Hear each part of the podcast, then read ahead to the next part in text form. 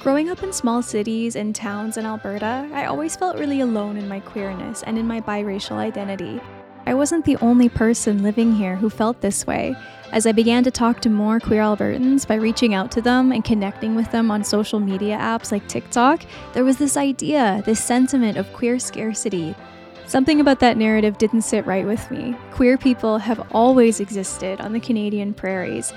My name is Kelsey, but you can call me Kels, and this project is about fostering community, showing the community that's always been there, and telling the story of what it's like to be queer in Alberta.